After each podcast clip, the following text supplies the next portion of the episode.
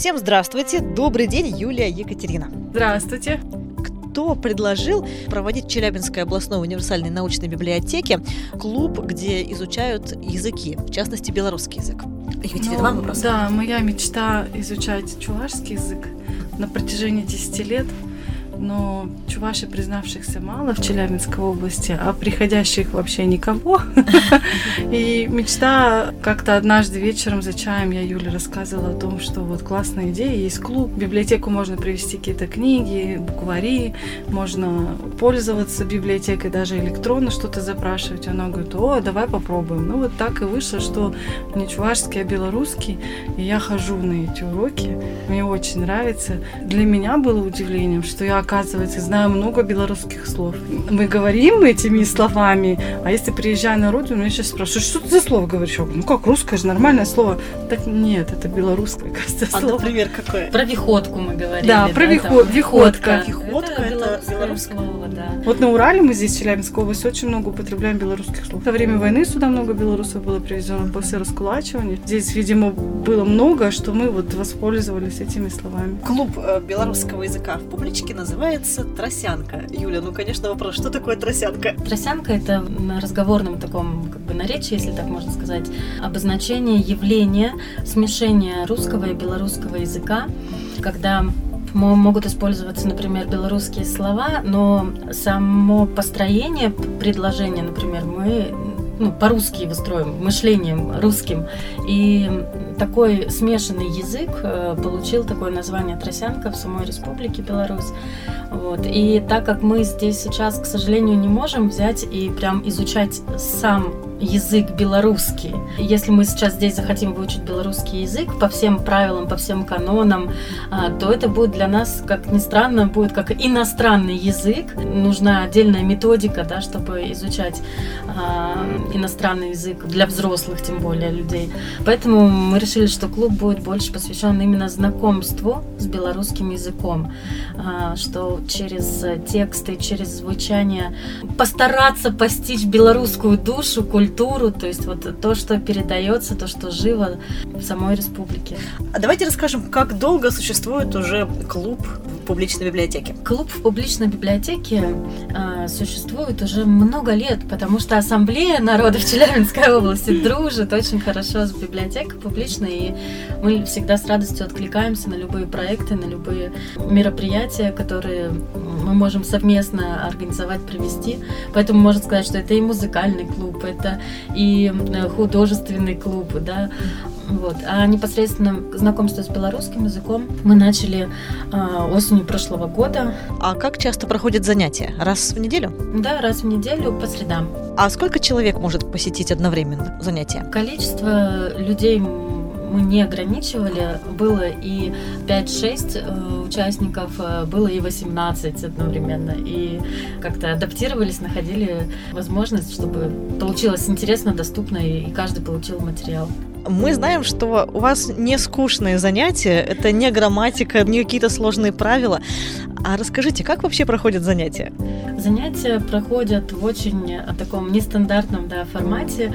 Каждый раз по-разному. Мы смотрим видео, на котором говорят на белорусском языке, и потом разбираем, кто что понял, о чем шла речь. Вот. Мы знакомимся с алфавитом белорусским, тоже по видео, то есть там такие детские смешные порой ролики, да.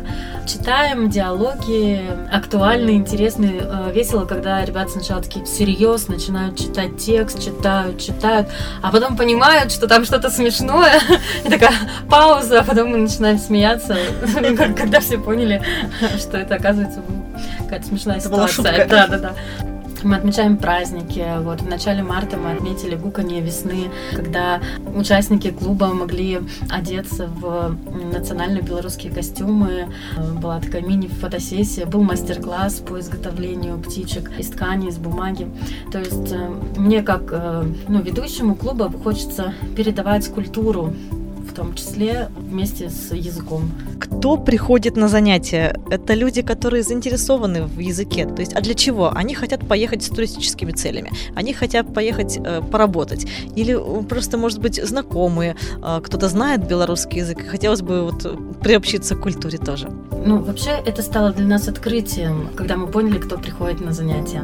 Изначально я думала, ну, может быть, придут белорусы. Я как сама как белоруска здесь. В нашей семье, к сожалению, белорусский язык потерян, потому что второе поколение живет в России, на Урале. И мне самой было просто интересно узнать язык, изучать, да, поэтому клуб создался. А оказывается, нет, на клуб стали приходить люди, которые, на первый взгляд, не имеют никакого отношения к Республике Беларусь. Просто им интересно знакомиться с разными языками. Им просто интересно попробовать, им просто интересно узнать, как это может звучать, попробовать самим говорить. Я бы сказала, это основной пласт участников нашего клуба. Есть те, у которых когда-то были друзья, или до сих пор есть друзья, которые живут на территории Республики Беларусь, они общаются, и вот им хочется выучить язык, чуть-чуть понимать язык, чтобы удивить своих друзей там, отправить, написать им открытку на белорусском языке. На Новый год мы писали поздравления, письма. Вот, есть такие люди. Ну и самые загадочные, таинственные часть участников клуба, это там есть у нас два-три человека, которые вот ходят, ходят, ходят, ходят, и потом вдруг они так говорят: а у меня дедушка же из Белоруссии, да? А у меня, ну, на самом деле, я по папе белорус. Ну что ж ты молчал все это время, да, там, что ж ты не говорил. Ну, самое большое удивление, что это люди, которые просто хотят познакомиться с, с языками, с языком, поэтому у нас и развилась эта идея дальше по поводу клубов э, знакомства с разными языками народов, проживающих на территории Российской Федерации. Екатерина, вы ведь ходите, да, к Юле на уроки? Да, хожу на уроки, мы еще теперь по волю такой судьбы, я думаю, живем в одном подъезде. Не только на уроки друг к другу ходим, и, и завтрак вместе, и ужин вместе. Вот, и погулять. Дети у нас младшие, и старшие, и младшие одного возраста. Полностью общаемся. И я бы сказала, что, ну, точно везунчик. И моя, опять же, идея, чтобы чуваши говорили о себе, что когда перечисляют в СМИ таджики, узбеки, татары, башкиры и другие. А чуваши десять лет назад вообще в Челябинске не говорили. Теперь э, хотя бы в интернет-пространстве СМИ стали говорить о чувашах. Сами уже, конечно, много чего сделали, но э, моя, я считаю, везучесть в этом, что я рассказываю о своей традиции в доме, а Юля говорит: а у нас вот так, и у нас вот элементарный чай там, с пакетиком чая так, как есть из общей тарелки или не из общей. Мы обе э, начали недавно канал Дзен писать. И Юля написала у себя на канале про нашу семью. До слез она меня тронула тем, что можно, оказывается, наблюдать, какие мы разные. Мне казалось, что все так делают. Да, я уже теперь знаю, что все так не делают, как я. Но тут же, например, вот недавно Юля говорит: вот если белорусов не позвать, они не придут. Вот их надо позвать. А то и несколько да, раз позвать. Без приглашения не, не придут, да. Или что ты рассказывала, за, за столами встань. За столом, встань. Да, да. То есть, если нас пригласили в дом, ну, за стол, то я все время, я не могу начать есть, пока не садится за стол главный хозяин дома. Вот у меня прям где-то внутри меня что-то тормозит. Все уже давно могут есть. Хозяин дома может вообще суетиться, бегать, где-то ходить. А я сижу, и, и вроде как я головой понимаю, что можно есть уже, но вот внутри вот это вот какая-то... Отторжение. Этнокод вот этот какой-то, да, прошит, что, ну, не, нет, это не культурно будет, это будет нехорошо, сначала садится хозяин дома кушать.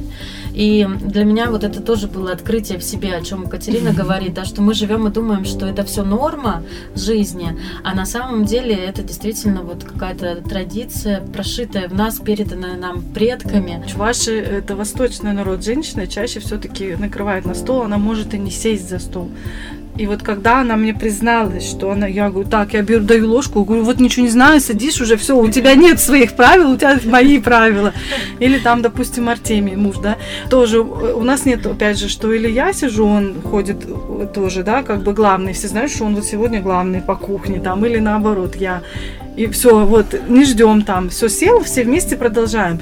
Теперь она уже легче к этому относится. Но так это вот язык тоже. И, соответственно, если мы даже поели вместе ее, а это как называется, а это как лежит, да, там предметы быта каких-то. И вот у нас такое обмен, обмен ежесекундный в течение дня. Там мы теперь еще и вместе работаем, и в офисе в одном месте. А еще в офисе у нас Ханахмед Иерахмедович, он дагестанец, а по национальности табасаранец. И мы у него спрашиваем, а у вас это как? И вот он там это рассказывает, то рассказывает. То есть у нас такое вот очень интересное обогащение друг другом тоже. И вот он рассказывает. Он говорит, я никогда столько про себя не рассказывала. А тут мы спросим, он давай садится, рассказывает, это так, это так. Ну, то есть это очень интересно. Как бы кажется, что белорусы такие же русские. Ну, все думают, что они прям русские. Нет, национали с идентичностью, с крепко причем, и их особо не уговоришь, там нет, вот так не делай или так не делай, они в любом случае будут оставаться, как и все национальности, кто признает свою национальность, конечно, или порой мы даже не признаем, мы даже там не знаем, но мы ведем себя так, как вот. А он такой, ну да, там где-то дед, когда-то бабушка, и сроду его никогда не видел. В нас это прошито при рождении. Ну, потому что мы воспитываемся, хоть и мы все в Челябинске, на Урале, и куча у нас тут национальностей, а внутри быта все равно остается вот этот код семейный, семейных ценностей. Сейчас, если бы каждая национальность писала, чего мы делаем дома, вот сел бы и начал писать. У нас вот так, у нас вот так. Мне кажется, нам было бы всем намного проще даже жить. Порой, я знаю, дети в школе учатся, например, некоторые стесняются там пойти поесть. И вот дети голодные, не ходят в столовую только потому, что у них в это время намаз. Они не говорят об этом. Mm. Это вот в школах есть такое. Да? Это надо знать, конечно. Соответственно, да. А кто об этом должен сказать? Родитель. Школа долж- тоже как бы должна идти на уступки к чему-то. Или у нас в школе все одинаковые. Ну, мы тоже, я тоже в Челябинске родилась, mm. тоже училась в школе. Нет, я как человек, который сейчас говорит только по-русски, а чувашский только понимает, все равно я испытывала трудности в школе. Еще внешне у меня имя там русское, с русским, Екатерина Петровна, да, сроду никто не подумал, что это какой-то национальности. Вот у чуваши русские имена, но мы ведем себя не по-русски. И вот нас общение с Юлей лично меня привело, что это прям высокоразвитая национальность, белорусы. А вот чувашский язык, можно ли ожидать, что тоже вы будете преподавать? Вы, наверное, будете или кто-то еще? Конечно, хочу я. Может быть, в этом даже будет для меня польза. Я думаю на чувашском языке, говорю на русском и пишу на русском, но с чувашским изложением. Можно же, да, да, Юль, так сказать? У меня лично трудности в том, что мне приходится постоянно переводить. Голова настолько быстро стала это делать, да, естественно, никто не замечает, даже я там скорость. Но а, я говорю на русском, для меня русский родной, приобретенный чувашский, думаю на чувашском, соответственно, это тоже, ну, вот в речи, вот даже сейчас вот я хочу сказать, у меня прям остановка есть, в речи вслух бывает, что я сталкиваюсь. Мои родители, приехав сюда, решили, что они раз трудность, не русский плохо знали, ну, дети не должны с трудностью это страдать. На самом деле нам сложнее, чем родителям. Мы в любом случае научены думать на одном языке, мы на этом языке не говорим. И вот я буду вести этот клуб. Может быть, благодаря ведению клуба я все-таки уже хоть что-то вслух стану говорить, да, благодаря бабушке я бытовым языком владею, но при этом выяснилось, что даже сегодня современный чувашский язык другой. Я говорю, если вообще можно выразиться, типа вот есть же старорусский язык, да, вот как это староверы говорят, тут у меня такой старый чувашский язык, то есть на нем сейчас тоже не говорят, и как будто бы мне вот не с кем поговорить, кроме мамы.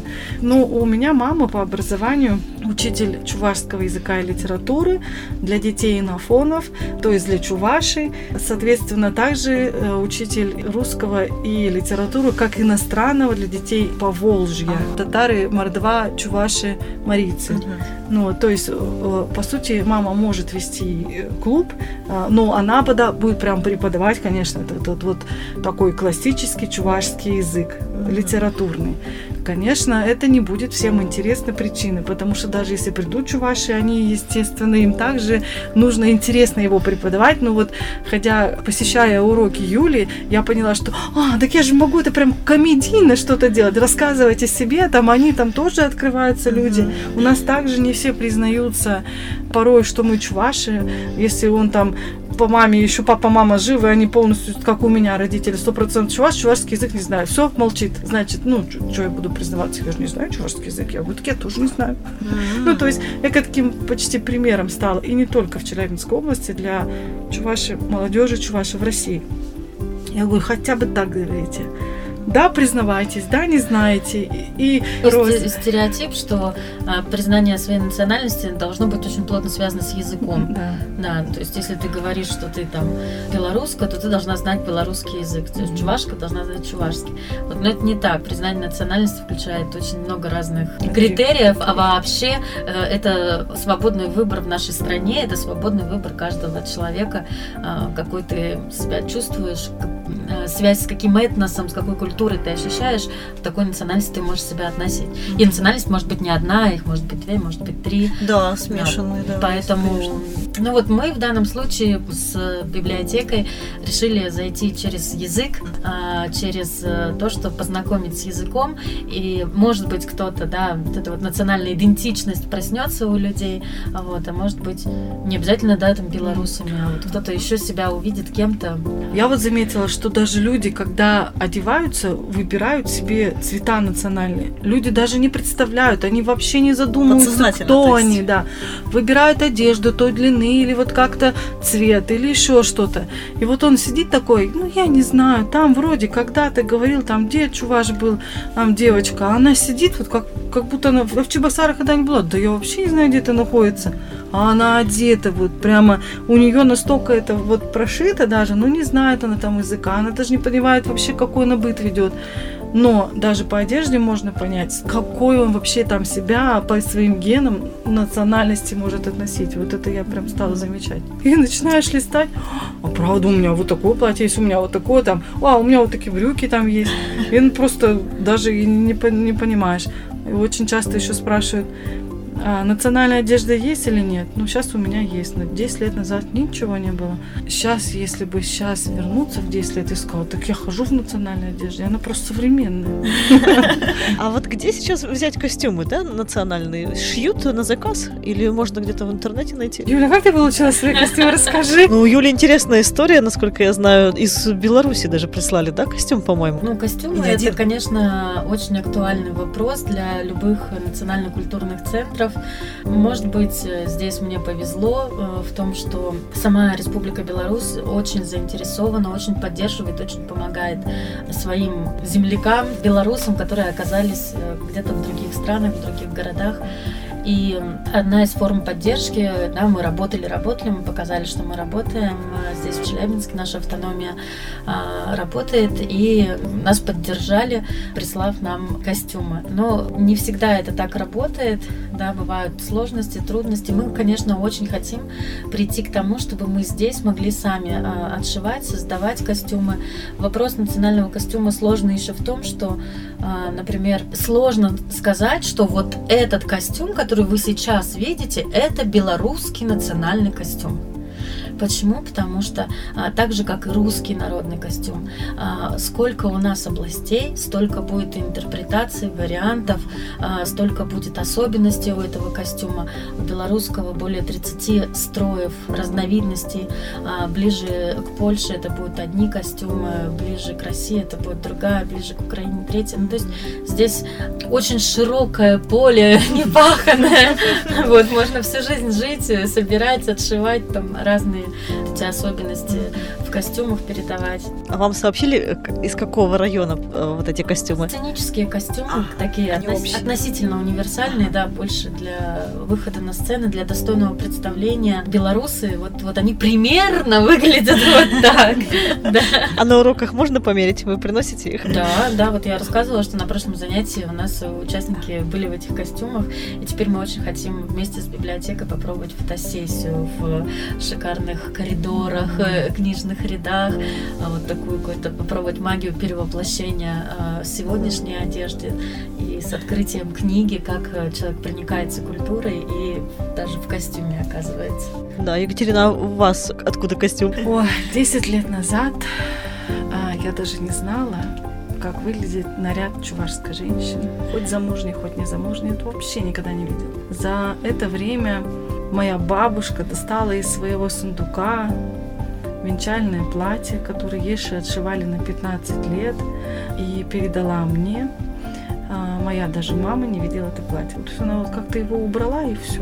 А бабушка, мамина мама. Потом одна бабулечка мне подарила, другая своим соседям оставила в наследство сундук, в котором сказала: вот найдете хорошую чувашку и вот передадите. И вот десять лет люди хоронили ее наследство.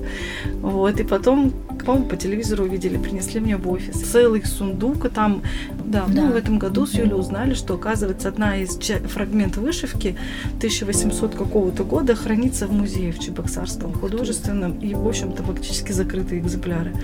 Вот. Это был... Я не знаю этого человека, но я храню, продолжаю рассказывать об этом. А, вообще в Чувашии есть фабрика Пагадери, э, фабрика национального платья. Это единственная фабрика в мире, где отшивают эти костюмы. Но для меня эта фабрика тоже э, сработала не совсем таким форматом. Я для, для чувашской женщины выше, чем надо. То есть лекала а, на сто шестьдесят четыре, это максимально. У меня метр семьдесят рост. А вообще надо мне отшивать э, на метр семьдесят восемь, метр восемьдесят. То есть вот для меня платье, которое шьется на фабрике, не садится. Вот. А я нашла специалиста Татьяны Ивановны, которая смело построила мне малекала. Теперь я езжу к ней только и отшиваю, если какое-то нужно платье, прямо такое концертное, красивое, свадебное платье мы с Артемием отшивали у нее, мы прямо отшивали стилизованные чувашские свадебные платья.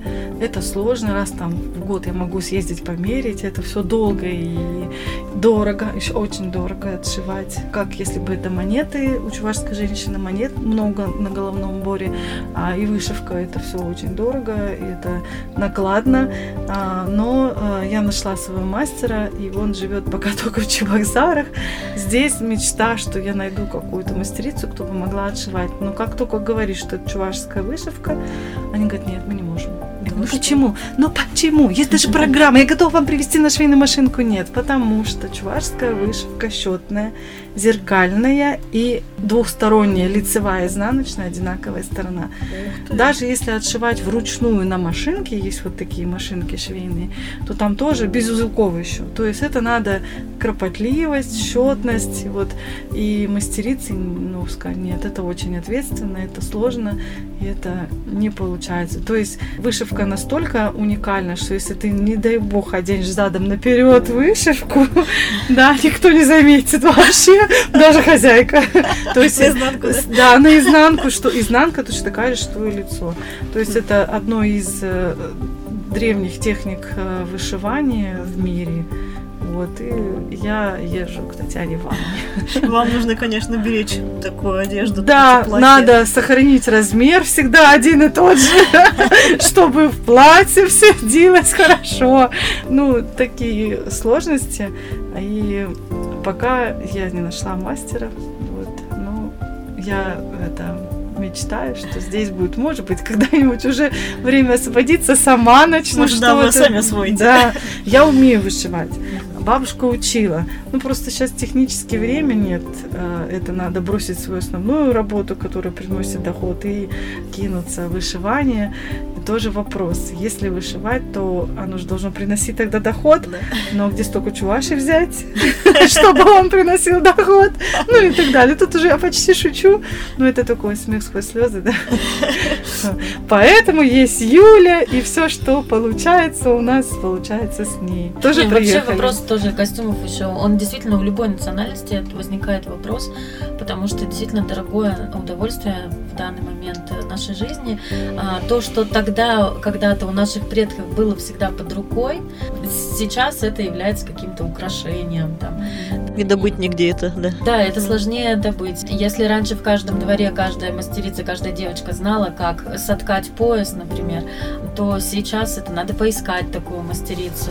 Вот. Если чтобы этот пояс в два обхвата, белорусский пояс должен дважды талию обхватывать и еще до колена должен висеть. То есть это где-то четыре метра должен быть пояс. Чтобы соткать пояс в четыре метра, надо натянуть пояс на метров на шесть минимум ниток. Надо натянуть. Вот. То есть это достаточно трудоемко вообще найти такое место. То есть раньше разложить она вышла, это разложить да. это все, да. То есть, ну, натянула там, от забора натянула, до забора. Привязалась да? к себе, привязала к забору, отошла и вот начинает. В современных условиях это сложно сделать, да. Поэтому... Вопрос даже элементов. Можно. В читальном зале. Точно, от лестницы до лестницы. Удобно. Вообще будут не только чувашские и белорусские языки изучаться в библиотеке. Предлагаете и другие, да? И вы ищете где-то сейчас спикеров. И давайте расскажем, какие языки. Есть народы Дагестана, аварский, табасаранский, чеченский язык будет. Мордовский пока рассматриваем, но специалисты ищем, потому что мордовские народы, это четыре народа в себе объединяет. Мордва – это не национальность, это название региона. Есть мысль о марийском языке, но ищем человека, кто бы это мог здесь преподавать. В Екатеринбурге есть, но в Челябинске пока еще у нас не нашелся специалист. Изначально затеялся же он больше клубом знакомства опять, да, с языками. То есть, если вот сейчас у нас пока белорусский клуб, это регулярные встречи, посвященные именно белорусскому языку, то, я думаю, сначала мы потестируем вообще, насколько людям интересно окажется на практике знакомство с другими языками народов Российской Федерации. И это будет, ну, череда занятий, там одно-два занятия знакомства с одним языком, потом одно-два с другим. И даже я бы, наверное, сказала, это больше знакомство с носителем языка, наверное, будет, да, то есть послушать речь, как она звучит, да, какие-то базовые простые вещи, вот приветствия, пожелания, услышать, попробовать произнести хотя бы. Поэтому здесь даже больше не спикеров, прям вот мы каких-то ищем, ну, таких интересных душевных носителей mm-hmm. да, и языка, и культуры, чтобы встречи были такими же интересными и душевными. Ну что ж, тогда удачи в ваших начинаниях. И я попрошу, конечно, попрощаться с нашими слушателями на чувашском, Екатерина, и на белорусском, Юлия. До побачення. До встречи. Uh-huh. Да, по-русски. До побачення. Тараху.